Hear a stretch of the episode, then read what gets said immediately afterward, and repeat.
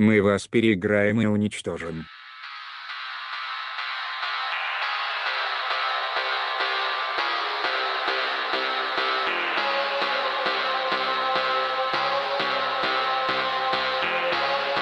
С вами я, 3Dog Night, и это подкаст «Большой Бро».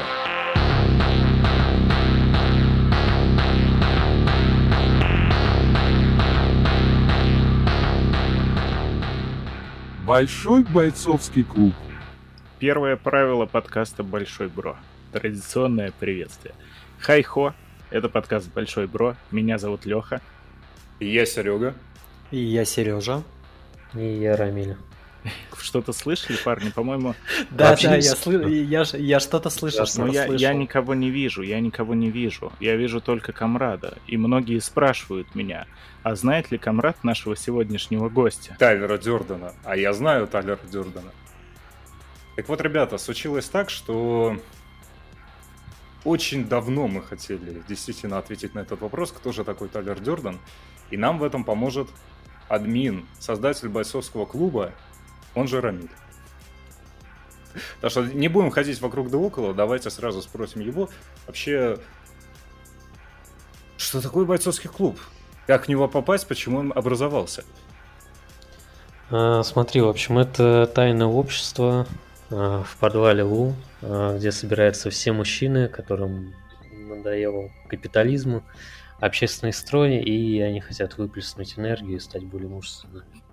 Но на самом деле, я так понимаю, если немножко приоткрыть завесу, вот эту вот пелену таинственности, это такая группа, паблик в телеге, как правильно сказать-то? Ну, вы знаете, телеграм-каналы, да? Вы же пользуетесь телеграмом, да, вот эти? Не, ну, вообще я энергию сбрасываю успешно каждый день. Утром и вечером. После еды. Да, да. Но на самом деле у нас Камрад огромный фанат данного творчества, я не знаю, как назвать. Я посмотрел, честно, не подписан, каюсь, но это, короче, мотивашки от товарища Тайлера Дёрдена. Так что, не знаю, давай, Камрад, ты там пул вопросов заготовил? Нет, это начнем, как всегда, с базы, блядь. С того, как вообще все началось. Сначала я набрал в телеге, помню, были времена, я набрал дохуища самых бесполезных чатов, которые меня нахуй загрузили. Чат подкаста «Большой Бро» и еще чат Лукового подкаста. И рабочку, да, подкаста «Большой Бро», в принципе, нахуй не надо. Так вот, советую всем, это говно заебало на самом деле, это пиздец. Какой-то я психанул, я все нахуй удалил, в итоге я оставил чат «Большого Бро», диалог с мамой, вот читаем, диалог с девушкой, и телеграм-канал «Бойцовский клуб». Почему? Потому что в рот кило печенья. Вот из всего вот этого, блядь, говна, дробь разнообразия в телеге, я не знаю, почему БК мне показался, блядь, реально какой-то полезный и, мать его, искренний. После этого в какой-то, я не помню как, я там попал еще в один чат, там, где сидели вот реально бойцы бойцовского клуба, бля, мы посидели. Потом я узнал, что создатель бойцовского клуба — это Рамиль. Я написал, думаю, блядь, это же отличная мысль, надо пригласить человека, побеседовать вообще, что это такое. И как реально, как получается, почему вот из всех каналов он выделяется вот этой своей искренностью? Как это вообще работает? Не знаю, может, меня зацепило, но на самом деле, блядь, он же реально настоящий канал. Это реально штука, хуйня, вот в отличие от всех остальных, она работает, блядь. Давай, Серег, вспомни какой-нибудь совет, который бы тебя вдохновил реально. Бей себя по ебалу 3 раза в день. Делай 30 отжиманий. Это не отсюда. Это фишка бойцовского клуба. Вообще у меня очень много подписчиков, кто мне пишет о том, что я отписался от всех мемов. Как раз таки там я их собирал в юмор-каналах. В общем, очень много подписчиков пишет о том, что они удаляют все каналы, на которые они подписаны, оставляют только БК, основные свои чаты. И только заряжается там мотивация, не знаю, от Тайлера, и все. Ничего не смотрят на Ютубе, в ТикТоке, только Телеграм, бойцовский клуб, какие-то фанатики. Ну тогда у меня тоже, на самом деле, вопрос следует дальше, потому что я-то полистал, так посмотрел, и как пришла вообще в голову вот идея, на чем это основано, потому что, как по мне, общего с бойцовским с бойцовским клубом, с философией бойцовского клуба, с посылом, да что такое с языком, да на, поебалу, на! Вот, бойцовского клуба довольно мало общего, и это некоторые, такие мотивашки уже авторского сочинения, потому что по факту, тут еще от себя такую вещь скажу, мне не очень нравится культовость бойцовского клуба, хотя и книгу, и фильм я обожаю, книгу причем даже больше. И все идеи, которые там изложены, они были как-то пережеваны, переработаны и совершенно неправильно выведены в массы, потому что это же против консюмеризма, это же, по сути, против системы, это против иерархии, против кастовой, опять же, системы, все вот эти вот вещи, но почему-то люди в основном восторгаются только персонажем Тайлера Дёрдена, непосредственно, который на в ебучку, левой, правой двоечку прописал и такой, и взорвал всех и вся. До Киберпанка за много-много лет это был Сильверхенд, вот такой вот своего времени. И поэтому интересно, когда ты создавал, я же так понимаю, ты создавал паблик, да, а не перехватил? Да. Вот, когда ты его создавал, ты руководствовался любовью к фильму, к персонажу, или вот просто сначала появилась идея создавать мотивашки, и потом как-то это все подвязалось на бойцовский клуб? Смотри, изначально как было, я увидел в ТикТоке вот примерно такого же рода посты. Тоже про современное общество, отторжение, там какие-то правил. Вот, мне это понравилось. Там была именно больше как мотивация, и не особо это касалось основных принципов фильма. То есть больше взят именно Тайлер как основу, харизматичный персонаж мужской. Вот. После этого я посмотрел фильм, прочитал книгу, понял то, что люди делают в ТикТоке, не совсем соответствует тому, что находится в фильме. Потом я решил создать свой телеграм-канал, примерно то же самое, что люди делали в ТикТоке, там, с мотивацией. Вот, я его сделал. Изначально первые пару месяцев я делал посты, которые максимально отражали смысл фильма. После этого я начал замечать, что людям как-то не особо это заходит.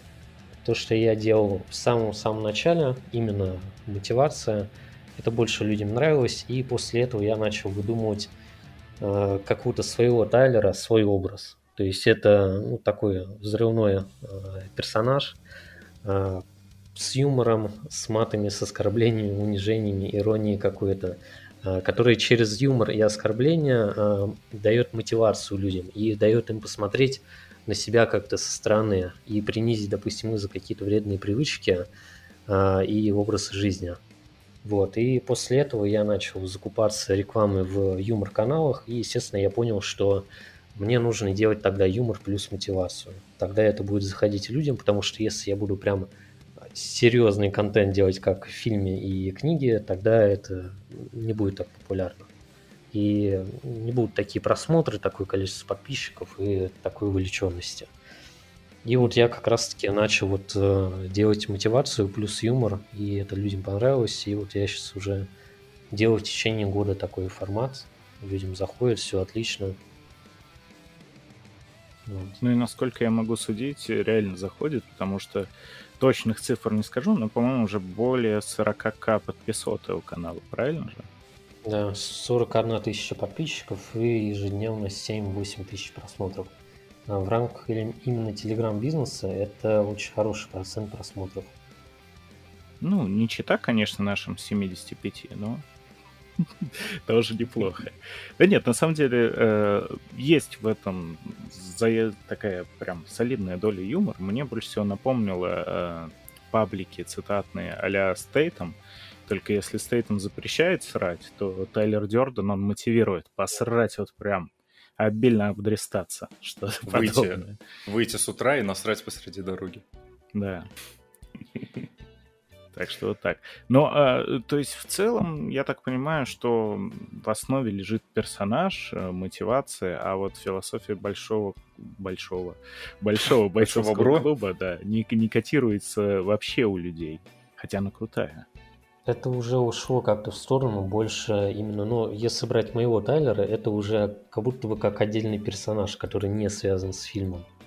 То есть это просто мои мысли, мой юмор, моя мотивация с фотками Тайлера.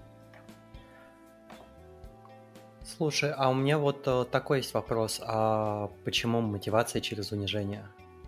Потому что по-другому не работает. То есть я 2 года назад прошел через то, что у меня были там проблемы по жизни серьезные, депрессии и так далее. Я смотрел одного мужского коуча, он нормальный мужик, там проводил разные консультации, и он всегда на стримах, допустим, разъебывал просто свою аудиторию. То есть он нежно не общался, он прям говорил все по факту, как есть. Матами покрывал и так далее. И один раз я ему поделился своей проблемой на стриме, у него консультация там 10 000 стоит. Он мне написал тогда, точнее сказал, напиши мне в Инстаграме, мы с тобой созвонимся, и я там проведу тебе разбор. Мы с ним созвонились, я ему рассказал про свои жизненные проблемы, он меня там просто, обматерил, унизил, конкретно меня раскидал там, И как раз-таки, когда он именно прям жестко прошелся по мне, я все понял.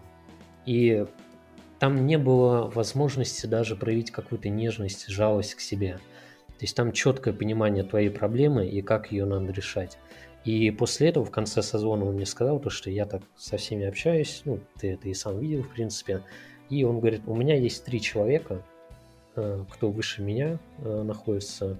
Я им всегда звоню, если у меня какие-то проблемы, если у меня там, не знаю, депрессия, апатия, я им звоню, они меня просто разъебывают там конкретно. Я все понимаю, начинаю работать. И мне это помогло. И потом, спустя время, я когда, это год прошел, я увидел то, как делают бойцовские клубы, там в ТикТоке и так далее. Я понял, что это оно. Я хочу делать так же. Эта вся, пазл сложился. Я решил, что мне нужно создавать телеграм-канал и делать подобное. И я просто выбираю темы, допустим, там, не знаю, депрессия или там, не знаю, неуверенность, зажатость там у человека, что-то такое, там, плохой сон, плохие привычки. Я просто конкретно указываю на проблему человеку, там, с матами, с оскорблениями, с шутками, и люди все это понимают, и мотивация и правильный посыл, он доносится через оскорбление и через юмор, так людям понятнее, нежели чем я буду писать то, что, ребята, там, надо заниматься спортом. А если я это делаю своей подачей, то очень все, человеку грамотно доходит сразу. Слушай, у меня такое ощущение, что это грамотно доходит только до части людей. Например, я себя знаю с точки зрения мотивации. И если меня пиздить, я не буду мотивирован. Я скорее мотивируюсь пониманием того, что не нужна мотивация, чтобы что-то делать. Тебе не нужно какое-то ментальное особое состояние для того, чтобы взять себя в руки и чем-то заняться. Заняться спортом, там, например, или в квартиру убраться. Просто у меня такое ощущение, что часто путают, правду и разъебывание. И тебе кажется, что если тебя покрывают матом, значит, человек, он, значит, правду говорит. А если что-то мягко говорят, значит, наверняка хуйня какая-то. И из-за этой хуйни меня дико бесит вся идея мотивации, которая происходит через самоунижение и унижение тебя другими. Это какой-то ебаный мазохизм. Унижение — это странно. Вообще, это один из главных конфликтов нашего подкаста, потому что у нас есть две такие стороны баланса. Есть Сережа, который приверженец по жизни довольно мягкого пути, компромиссного, разговорного, какого-то всего такого.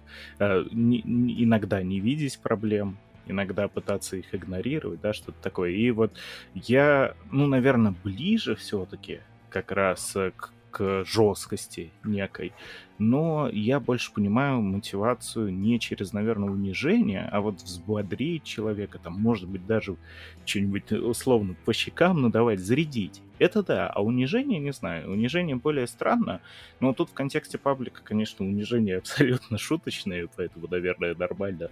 И народ больше заряжается не от того, что их там раздавили, придавили, и они либо эту каблук, они, значит, поднимут со всех сил, либо помрут под ним. Это вряд ли. Скорее, просто какое-то такое на хихи, на ха-ха, на адреналиновый заряд выбивает. Это правда.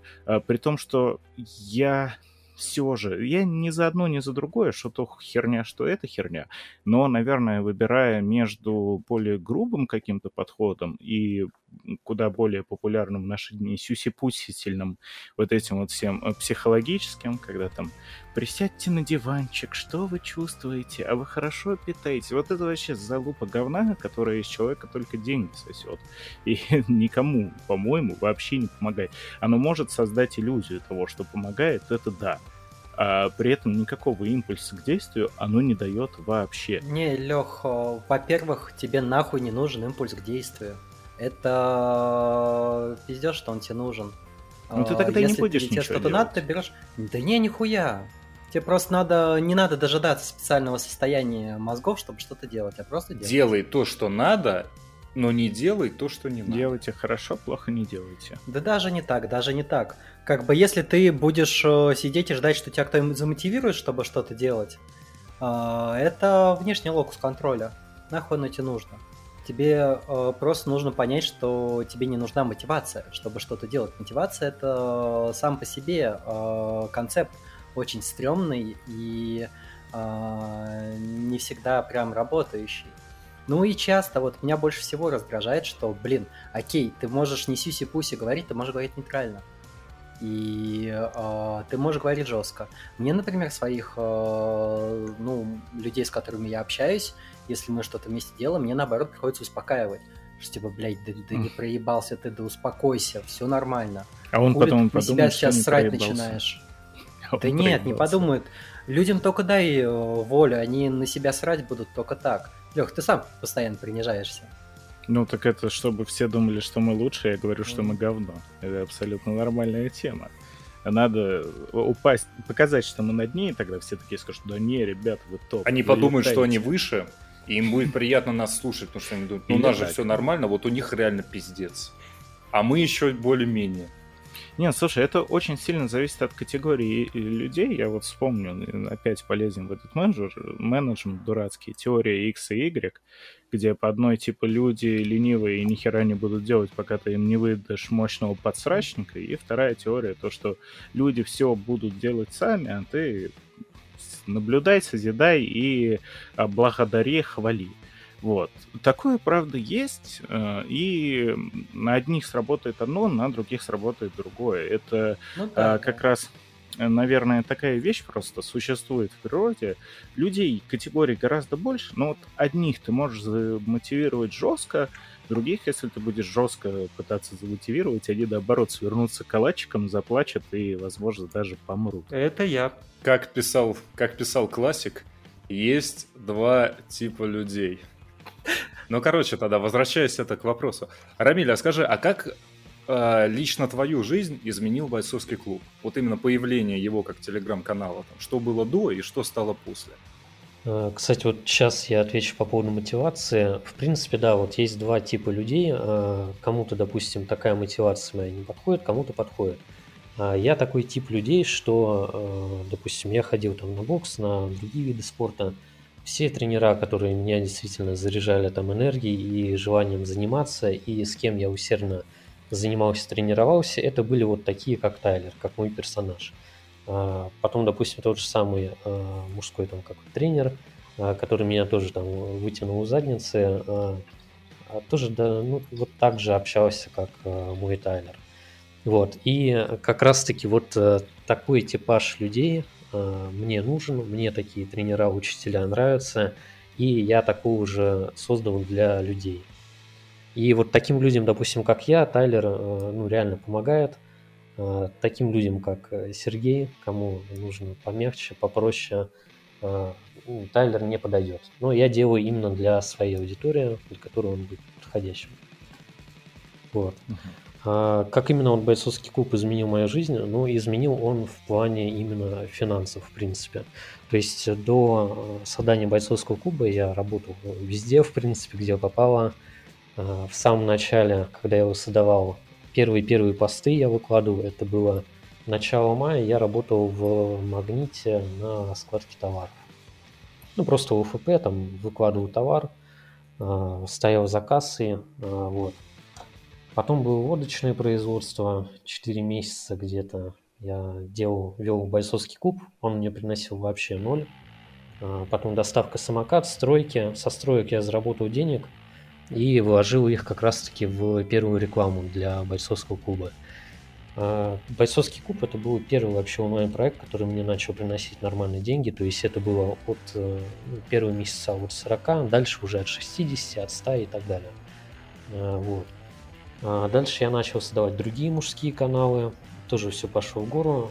Дальше я создал уже свой блог, админ МЦА. Ну, МЦА — это мужская целевая аудитория, то есть я админ вот мужских каналов.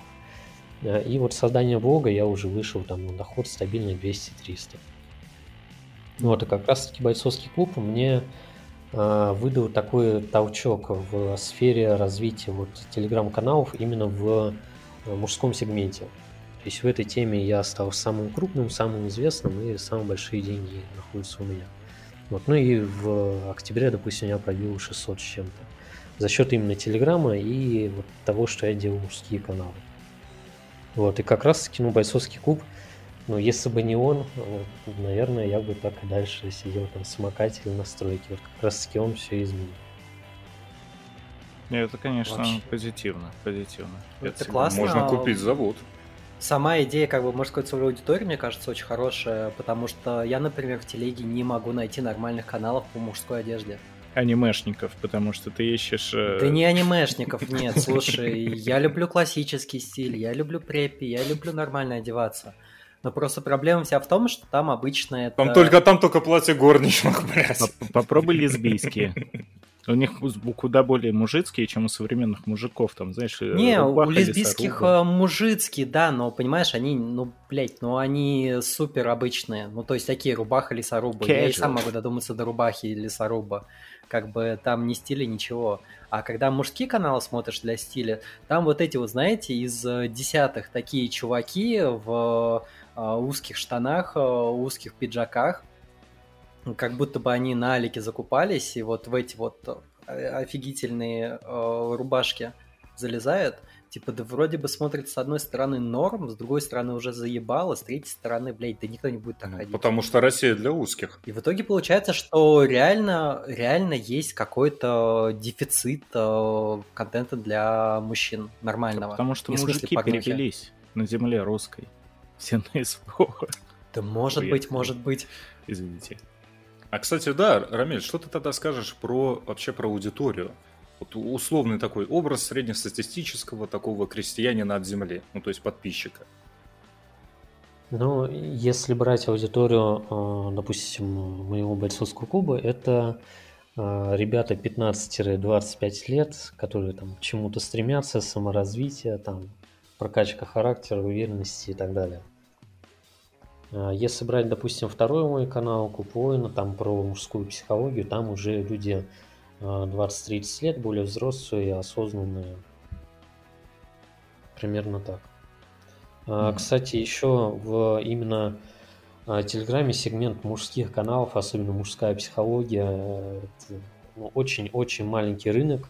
Если брать мужской стиль, мужская одежда, каналов, наверное, несколько штук вообще. Это мертвая тематика абсолютно. Вот бизнес-идея, кстати, еще один канал завести.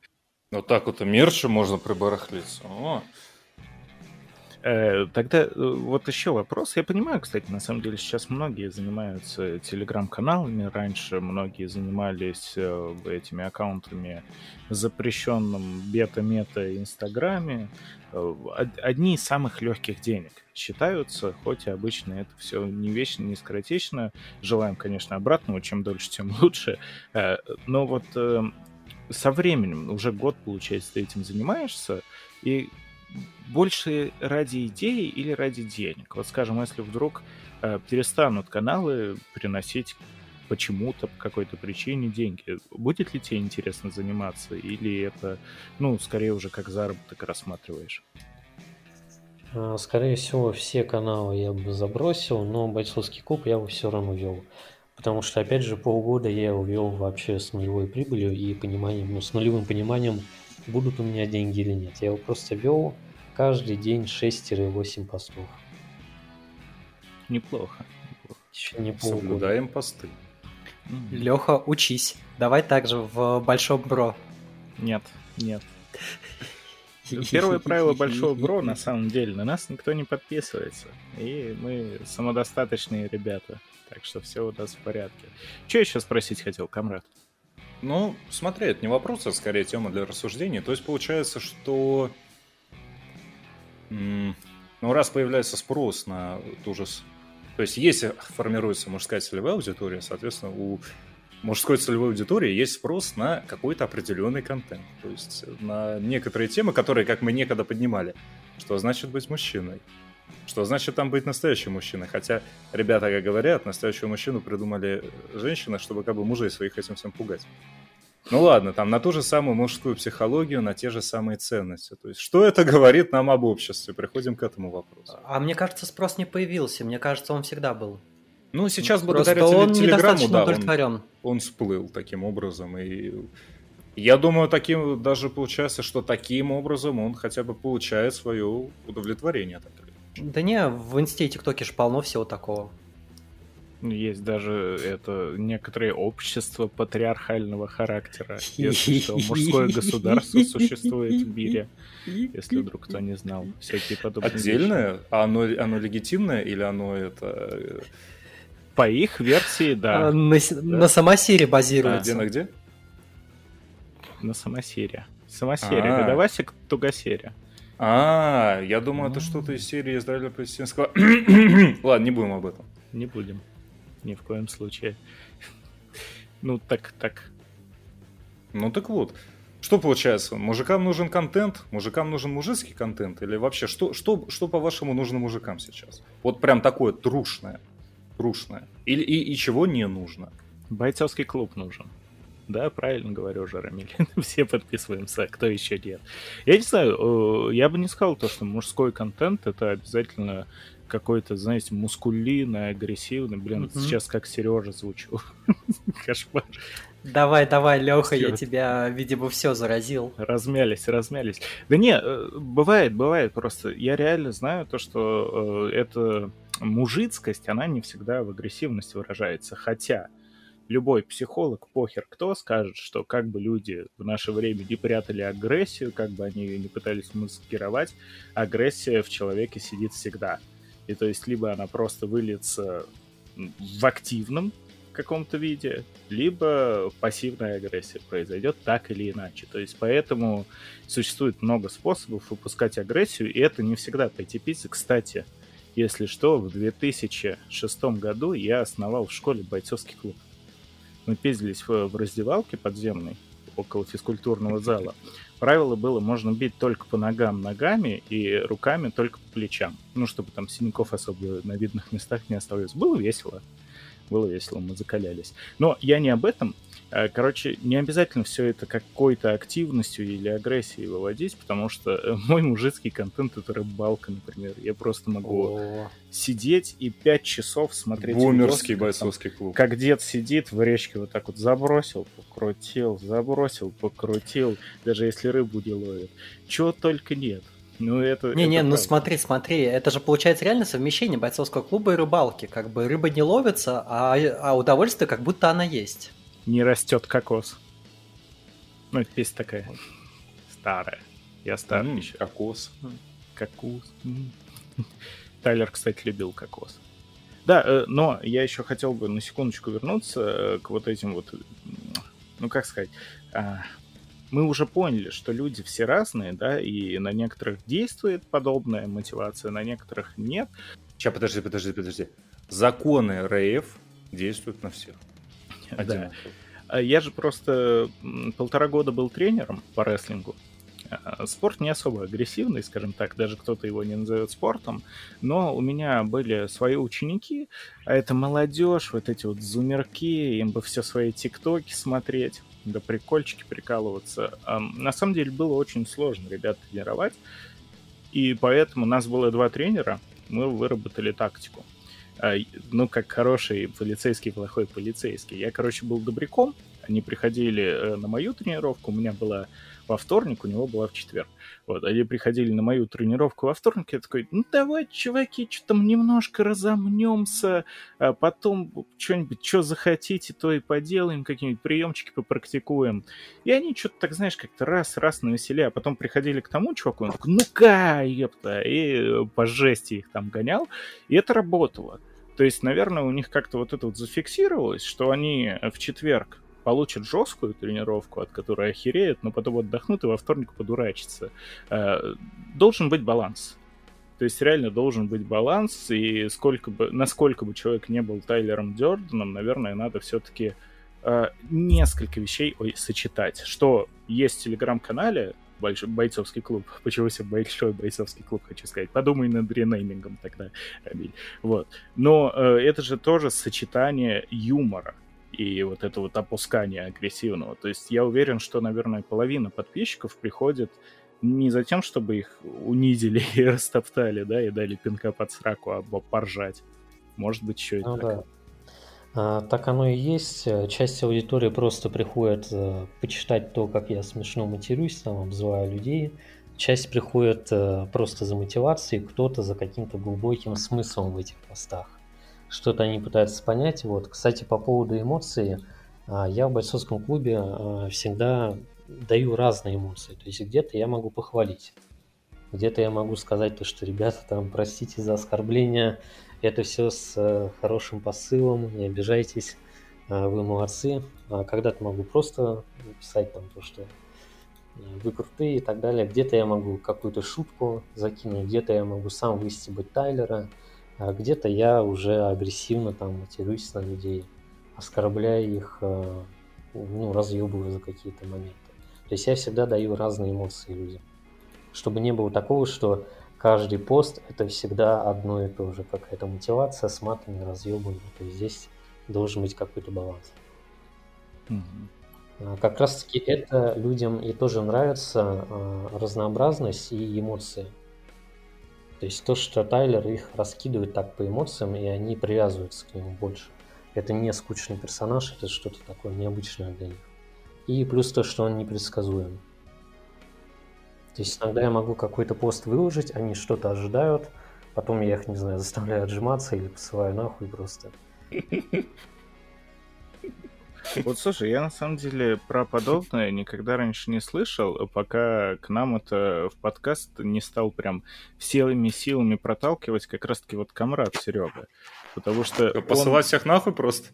Ну, нет, вот это все 30 отжиманий, я выучил уже. Еще один, наверное, твой конкурент борется за внимание комрада Сереги, бойцовский клуб и Игорек Войтенко. А, Игорек, отец наш, батенька Игорь. Я вот хочу спросить, ты просто рафлишь или оно тебя реально мотивирует хоть как-то? Тебя, комрад, тебя. Кого, меня? Тебя. Ну, а кто еще? Это не подпишет. Блядь, смотри в чем прикол. Серегу на смотри, в чем прикол. Воду. Смотри, в чем прикол. С нашего батеньки Игоря Войтенко мы можем угорать, блядь, сколько нахуй угодно.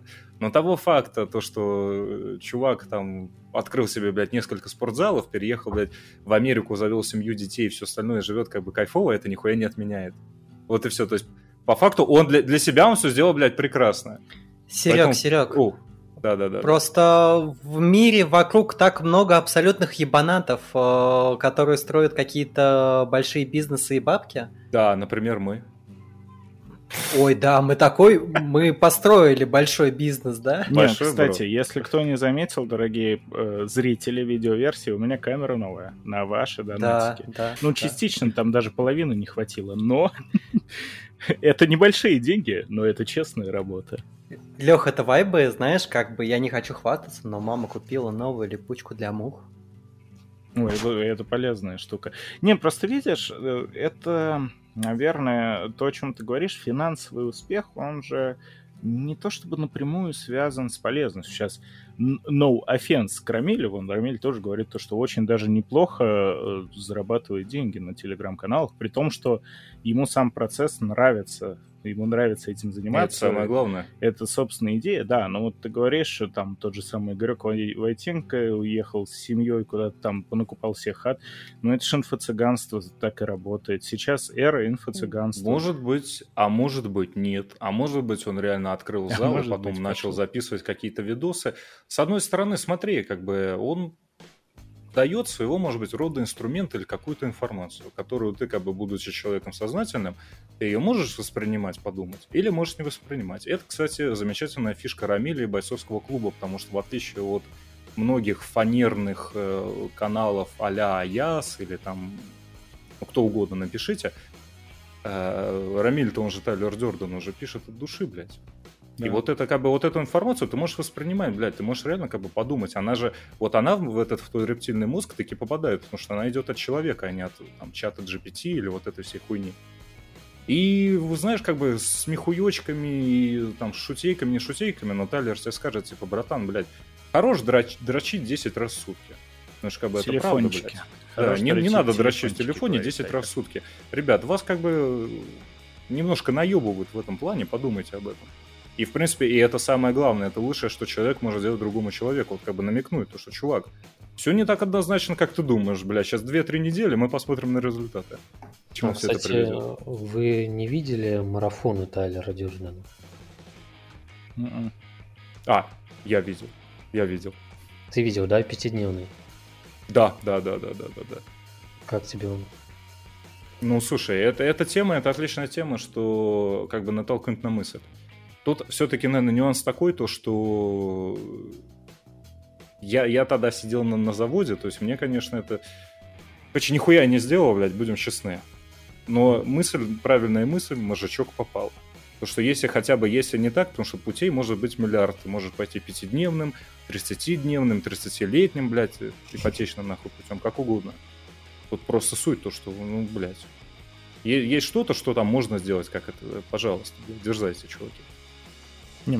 Мне знаешь, что кажется? Вот в этом, правда, иногда встречается рациональное зерно. Там из того, что я успел проскроллить, в канале бойцовского клуба очень много призывов именно к тому, что уберите уже нахер свои телефоны, займитесь делом.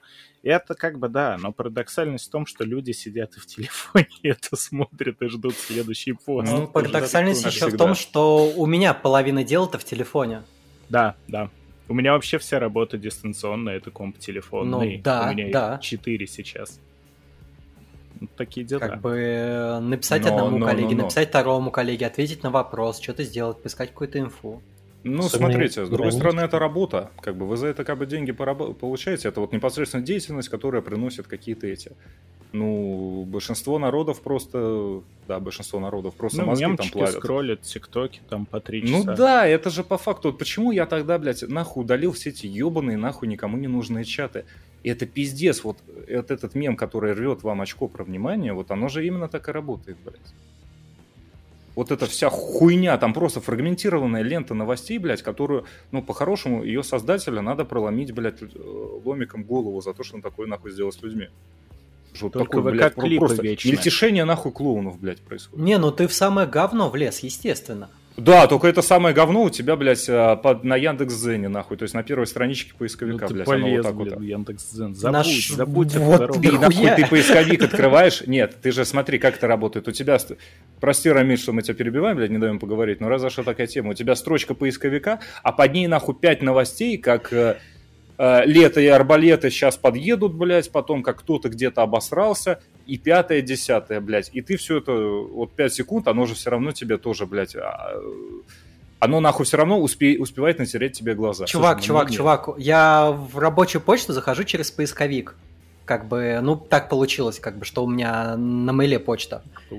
Я ни одной новости за последний год не читал там, ни одной. Я вам больше скажу, меня настолько затрахал тот же самый ВК с его клипами, лучшие, я напомню, лучше тиктоков, лучше вайнов, лучше ютуб-шортов. Лучше обзоров шотов на ютубе. Не, я не шучу. Я просил не срать лишний раз. Если мы просто с друзьями чем-то и перекидываемся, так это ВК-клипами, потому что там такие мрази ебучие. Вот там есть чувак, который такой жирный кабан, короче, с женой, они типа снимают смешные ролики, и он себе сделал модную прическу, теперь тоже поднялся. Но суть не в этом. Я просто еще извинюсь перед слушателями, мы так часто не слышим Равиля, потому что мы его реально почти не слышим. Он раз в 10 сейчас тише нас, и, наверное, если он пытается что-то сказать, когда мы вот прям не открываем простор. Но мы заткнемся. Мы сейчас заткнемся, да, потому что мы сейчас пойдем к новостям.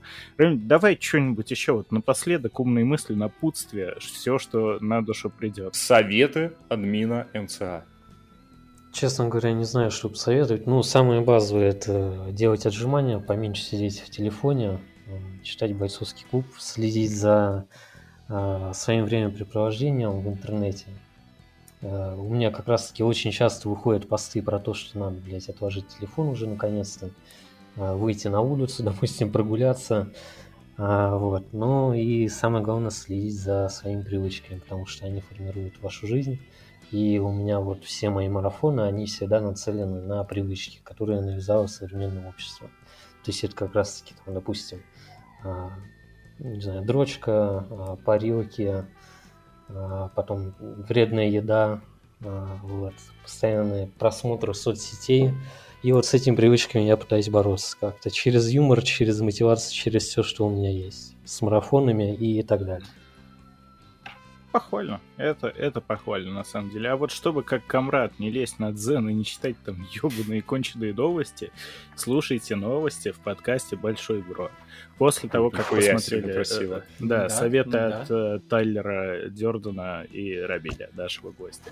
В общем, ну, кстати, чтобы слушать подкаст «Большой Бро», не надо залезать в телефон. Ты включил в уши, выключил телефон, положил его на полочку, и отжимаешься. И отжимаешься, да. Можно сказать, как там у Мэйла? Маруся, включи подкаст «Большой Бро». И все. Тайлер, аудиопомощник Тайлер, въеби мне по ебалу.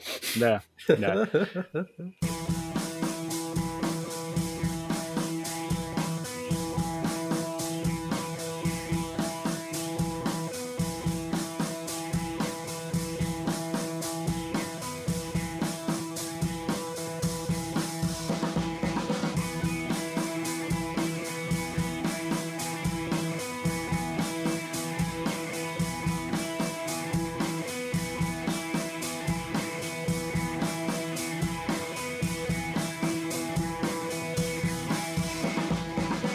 Короче, по традиции нашего подкаста снова новости. 5 новостей, которые я, как мы обычно и делаем, когда к нам приходят гости, попытался подтянуть к тематике. То есть сегодня все новости, ну, плюс-минус, конечно, с натягиванием совы на глобус про бойцовский клуб. Первое, даже без шуток, вот абсолютно. Потому что какой у нас самый главный поединок должен был состояться в этом году? Знаешь, Рамиль? Нет, не слежу. Это Илон Маск против Марка Цукерберга. Россиянин. Илоныч наш против злобного рептилоида. Да. Это уже то ли 3-й, то ли 4-й раз за год, когда мы в подкасте обсуждаем их возможное противостояние. И вот вроде бы все.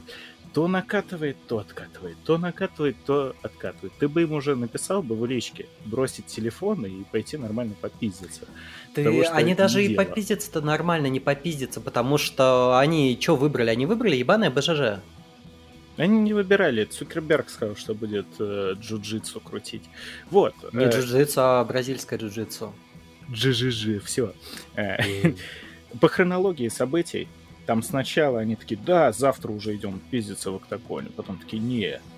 Потом мама такие, запретила. Да, потом в рестлинг пойдем драться на ринге в мексиканский. Не, мама запретила. Потом у Маска спину прихватила. Но потом был новый виток. По-моему, в конце лета, когда Маск сказал, что уже договорился с властями Италии, и вот, да, будет все-таки драка на фоне, будет Древний Рим, Колизей, все как надо. И опять пукс-рейк, и, судя по всему, на этот раз надолго. Две новости, объединенные в одну. Оба опять дали заднюю. Илон Маск обвинил, короче, американского интернет-предпринимателя, а.к.а. своего злобного ревала-антагониста Марка Цукерберга в отказе драться с ним в Колизее.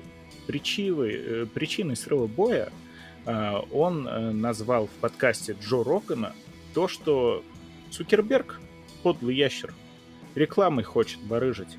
И у них произошел конфликт на почве того, что Маск действительно договорился с итальянскими властями о том, чтобы устроить драку на живописном фончике Древнего Рима. Но Цукерберг сказал: нет, значит, тут мы вставим билборды, тут мы вклеим, значит, баннеры. И вот не получилось, не получилось. Цитата. «Я решил, что мы не можем отказаться от предложения подраться в Колизее. И я подумал, что если там действительно состоится поединок, то хоть я люблю UFC и все подобное, мы не будем лепить тонны рекламы на Колизей, потому что это великое историческое место. Мы не хотим, чтобы это было похоже на гонки NASCAR, где все залеплено рекламой». И тогда Цукерберг просто слился. Такие дела. Охуенно. Маск также подчеркнул, что все еще готов драться с Цукербергом в любое время, в любом месте и при любых условиях. При этом он считает, что у него есть преимущество в весе, причем солидное. Поэтому он непременно победит. И если что, Министерство культуры Италии действительно подтверждает, что переговоры с Маском прошли и выделено место им было. И Цукерберг, видимо, когда понял то, что... А у него есть мама вообще, которая может не разрешить? Ну, может, это... которая яйцо снесла. Надо с ней познакомиться, да. Не, хотя с такой не хочу. Но, так как у него нет мамы, он нашел другую лазеечку и попал в больницу на экстренную госпитализацию. Вот, что ж произошло. Цукербергача прооперировали. Буквально на днях, это так 2 дня назад на момент записи, неделя на момент прослушивания вами, дорогие слушатели. В него туда наномашины залили, блядь, так что он будет как Армстронг, нахуй. А кровь титановые подкладки делали. И потом под стендинг хиа будет ду-ду-ду-ду-ду, его там нахуй хуяли. Не, вообще Цукер, он все правильно делает, учитесь, мужики. Он как бы даже из того, что вот кого-то отпиздить, он на этом хотел бабки заработать на рекламе. Вот как надо. Но в итоге ему как пришлось ретироваться-то? Он просто взял и во время тренировочного спарринга порвал себе нахер крестообразную связку. И ему провели операцию по ее замене. Если что, порвать кресты — это, на полгода минимум, до свидания. Это не православно как-то. Да. Господи, прости мою душу грех. Это очень неправославно. Короче, Цукерберг сам этим всем поделился, выложил все отчеты медицинские, сказал, что, сорян, с миллиардерской драки в ближайшее время можно не ждать. Маск, между прочим, что ему припомнил Цукерберг, тоже в один из заходов на драку соскочил с бойцовского клуба, сославшись на то, что он дрался с неким сумоистом и повредил межпозвоночный диск. После чего тоже его, мол, мучают сильнейшие боли в спине, и он поэтому не готов драться. Так что вот так бойцовского клуба не произошло, но мы будем дальше наблюдать. Так как мы могли не слышать Рамиля, что скажешь вообще про вот такой вот бойцовский клуб 2 миллиардеров? Не знаю, я, честно говоря, не наблюдал за этим, но нечего мне сказать тут. А за кого болеешь? Или на кого бы поставил? Давай вот так вот. За Илона. Ну, не потому что масса, а потому что... он мне нравится, я читал его биографию. 2 книги прочитал о нем. Мне он больше импонирует. Тогда надо точно дождаться боя и результатов, чтобы... подять. Слушай, вот интересно, какая вероятность, что сейчас они подерутся, а потом это Дурова будут вызывать? Если стену не вернет, то я его вызову. Вот так вот. Запомните, скриньте. Так, а стена... Не, Лёх, а стена-то где осталась? В Колизее. Дом снесли, стеночка осталась. Дневной дозор. Вот она где. Ладно, следующий бойцовский поединок у нас. 50-летняя мать нокаутировала бывшую девушку сына в бою без правил. Произошло это в Польше. Бой произошел между матерью ютубера Даниэла Звижинского, Курова Бобер, и его бывшей девушкой. Большинство поклонников были уверены, что победит бывшая девушка ютубера, 19-летняя Никита Алакин. В ее пользу играли возраст и бойцовский опыт. Она, если что, выступает на ринге уже какое-то время, и хоть и не добилась особого успеха, но имеет вполне себе вменяемую физическую форму и подготовку боевую. Преимущество матери, 50-летней Малгожаны Звижинской, можно выделить большой вес в 65 килограмм против 47 Алакин и, видимо, повышенную агрессию. Вопреки ожиданиям, мать ютубера сразу же перехватила инициативу и в первом раунде повалила бывшую девушку сына на ковер. Во втором сумела ее нокаутировать, причем отправив нокаут далеко и глубоко. После этого мамку признали победительницей. Обе женщины неоднократно фигурировали в видео, которые публиковал ютубер. Между ними возникали конфликты и даже небольшие внеринговые драки. Поэтому вся эта ситуация в тех самых польских кругах пользовалась определенной известностью. Вот так. Ну что же, она ж мать. А мать – это святое. Не, мне кажется, это довольно полезный навык для матери. Уметь отпиздить всяких баб, которые сына-то с говном смешают. Потому что сыночек, он один, а блядей много. Да не, просто сыночка-то, он же мужчина, он не будет женщину бить. А то топ, все, тоже яиц нет, ща наваляем. Ждем коллабу бойцовского клуба и польского блогера. Я уже закрыл вкладку, я не запомнил, как польский клуб. Польский клуб, большой польский клуб. Там будут жрать краковскую? Обязательно. Вот и конскую тоже, потому что следующая новость про коняшку, она дикая, сразу предупреждаю. Особо впечатлительных людей аккуратней. Полиция американского города Вашингтон задержала канадца, который пытался нанять проститутку с нюансом. Проститутка была нужна не только ему самому. Он искал особую ночную бабочку для себя и своего лучшего друга пони. Не фури, а самого настоящего пони. С хвостом, копытами и вот такой вот мордой лошадиной, хоть и небольшой. Короче говоря, 48-летний Джад Шипман зарегистрирован на форуме извращенцев, где он предлагал пользовательнице по имени Даяна, Дети Даяна, такая песня есть, заплатить $440, чтобы та вступила в сексуальный контакт, тройничок, если точнее, с ним и его поняшечкой. При этом Шипман честно признавался, последние две девчонки, которых он пытался уговорить, сказали, что это выходит за пределы их зоны комфорта. А сделали бы 30 отжиманий и заработали бы по не смог замотивировать, короче говоря. Я как раз себе недавно купил «Метаморфозы» Апулея. Замечательный римский роман. Один из самых древних классических сохранившихся. Так там то же самое было. Там главный герой в осла превратился, да. И одна женщина его соблазнила. Подкаст «Да-да-да» мне об этом поведал. Опять же, передаем ребятам привет большущий.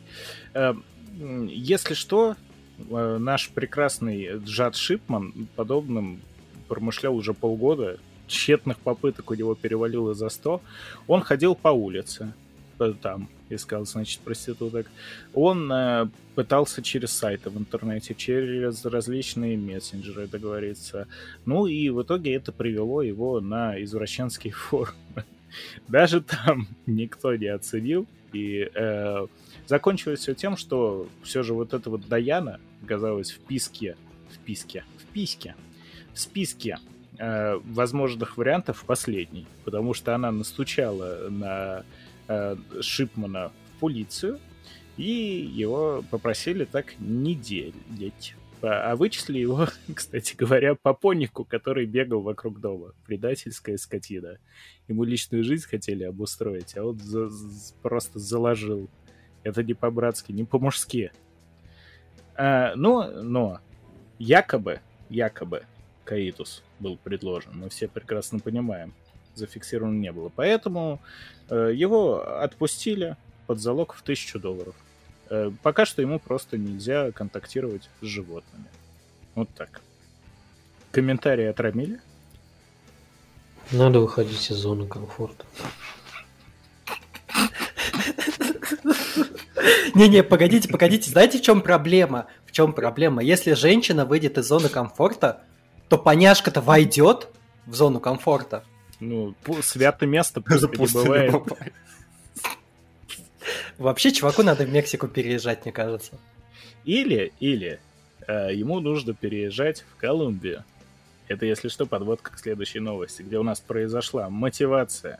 И из зачуханного дрыща, короче, охранника, чел стал мэром города. Но тут все не просто так. Короче говоря, мужик из Саратова, который реально работал охранником, самым днищенским, стал мэром города в Колумбии. В городе Тунха в Колумбии избрали нового мэра. Все бы ничего, но это наш с вами согражданин, некогда, видимо, уже нет, 45-летний саратовец Михаил Краснов. Россиянин довольно давно переехал в страну, но теперь стал настоящей местной знаменитостью. Он одержал победу на выборах, завоевав 35% голосов жителей. Ему достался город с населением около 180 тысяч человек. Не так уж и мало. Михаил родился в Саратове, там же окончил школу и аграрный университет. После этого он получил докторскую по экономической социологии и демографии в Волгограде. Вот. И замотивировался, значит, обзавелся амбициями и отправился покорять в Германию в качестве студента. Там дело не пошло, и чувака унесло в Колумбию. Там он влюбился и решил осесть. Вот, кстати, к Рамилю вопрос, или к комраду, я не знаю, как читателю. Как бойцовский клуб относится к женщинам? Ну, в принципе, нормально. Когда-то вроде как хотели или даже мечтали о том, что был женский бойцовский клуб. Там же господи, как Хелена Бонем Картер, в принципе, она тоже дико мемная. Сама по себе да. Уже. Да. Еще одна, видишь, две идеи минимум за выпуск мы уже подобрали. Такс, вот. Что еще тут можно добавить? По каким-то причинам, спустя несколько лет, Михаил все же вернулся ненадолго в Германию и около 5 месяцев работал там охранником на совсем маленьком предприятии. Он охранял детей-беженцев из Сирии в Берлине, которые приехали одни без родных. Это был примерно 2015 год. Они работали ночью, так как днем дети учились. Ну и, в общем-то, как понимаете, такой расклад не очень не пошел. Свободного времени у него почти не оставалось. Но так вот он переехал в Колумбию, по сути, потому что денег не было, а в Россию возвращаться он не очень-то хотел. В свои новые права русский колумбиец вступит с 1 января 2024 года и пробудет на посту минимум 3 года до следующих выборов. Желаем удачи, наверное. Не знаю, похер, если честно. Возможно, он там поднимает фермерское хозяйство, сельхозпродукцию там помогает выпускать. Угу. Подождем, когда он станет сенатором и фамилию сменит на Армстронга. Михаил Армстронг. Звучит из Саратова. Ладно, последняя новость по традиции, опять же, подкаста «Большой Бро», светлые и добрые довольно-таки. Что произошло? В 2008 году неизвестный мужчина, на тот момент еще молодой человек, со своими друзьями зашел в бар «Симпозио» в итальянском городе Тренто. Они нормально так прибухнули и поняли то, что молоды, горячи и готовы ломать систему. Что они решили? То, что они пойдут против системы, против консюмеризма и просто сбежали, не заплатив. Все бы ничего, но только юного Тайлера Дёрдена, итальянского.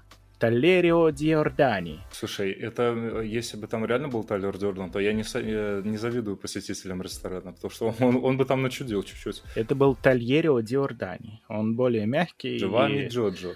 Да, ту-ту-ту-ту-ру-ту-ру-ту-ту-ту-ру-ту-ру-ту-ру-ту. Короче, прошло 15 лет, и все это время его грызла совесть. Как он сам говорит, в субботу вечером, 15 лет назад, мы пошли туда с друзьями и выпили прилично так вина. Мы сбежали в шутку и не заплатили. Но почему-то я не чувствовал радости уже до следующего утра, чувствовал себя преступником. С этого дня я реально боялся заходить в этот бар. И мог бы просто взять и сменить внешность, там как-то поработать. И ладно, на самом деле никто бы его не узнал, но он написал записку владельцу бара, подсунул ее под дверь. В записке он описал всю историю, произошедшую 15 лет назад, извинился, и туда же он в конвертик подпихнул 30 евро, уточнив, что сумма в 4 раза больше той, которую тогда он не заплатил. Да, в Италии вино дешевое, если что, дорогие слушатели. Он оставил, ну, он написал, точнее, я оставляю вам решать, примете ли вы мои извинения или нет. Но мы еще точно увидимся, потому что очень скоро я войду в бар с высоко поднятой головой. Нет, достойно, мне кажется. Вот именно он взял и сделал. Хотя то, что его 15 лет это ебало, это, конечно, тяжело. Вот. У меня такая же история. Я в местном баре спиздил красивый бокал, но я им еще дохуя чаевых отсыпал сразу же. Вот. Ну, в принципе, я туда хожу без особых проблем. У меня была похожая история. Я когда в Шкоде работал, проводили ивент какой-то. Спиздил машину. Да, если бы. И на ней уехал. Нет, для хорватов, короче, ивент какой-то проводили, и я потом... Ну, я помогал там все собирать, все вещи, там мерча было полно, и потом разбирать. И у меня, короче, была одна неучтенная футболка по инвентаризации. Ну, блин, ну... в сумочку и пошел. А через 2 недели я увольнялся, и мне точно такую же подарили. И я такой, блин, стыдненько немножко. Я так с завода рабочую форму заводскую, летний и зимний комплект. А я так у комрада его спецовку на рыбалке подрезал. Так и лежит в машине, нетронутая. Короче, все, мужики, прихорашиваемся, шмоточки подбираем. Да. А Рамиль скоро запилит вам новый канал про мужские шмотки. Надо. Ждем.